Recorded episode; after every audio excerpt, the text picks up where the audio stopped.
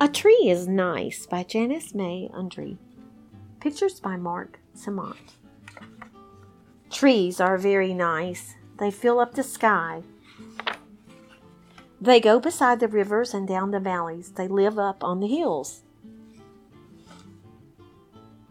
Where at the top of the trees, of course, the sun is.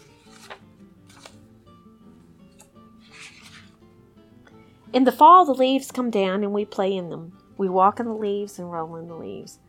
We build playhouses out of the leaves. Then we pile them up with our rakes and have a bonfire. A tree is nice because it has a trunk and limbs. We can climb the tree and see over all the yards. We can sit on the limb and think about things or play pirate ship up in the tree. If it is an apple tree, we can climb it to pick the apples. Cats get away from dogs by going up the tree.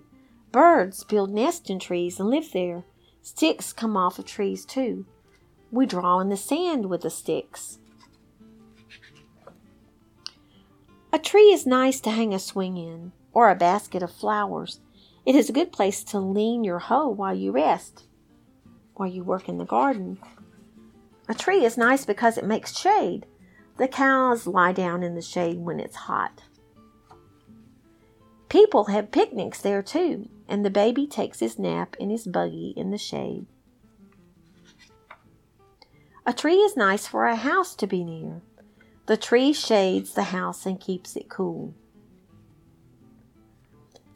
The tree holds off the wind and keeps the wind from blowing the roof off the house sometimes. A tree is nice to plant. You dig the biggest hole you can and put the little tree in. Then you pour in lots of water and then the dirt. You hang the shovel back in the garage. Every day for years and years, you watch the little tree grow. You say to people, I planted that tree. They wish they had one, so they go. So they wish they had one, so they go home and plant a tree too and the trees grew.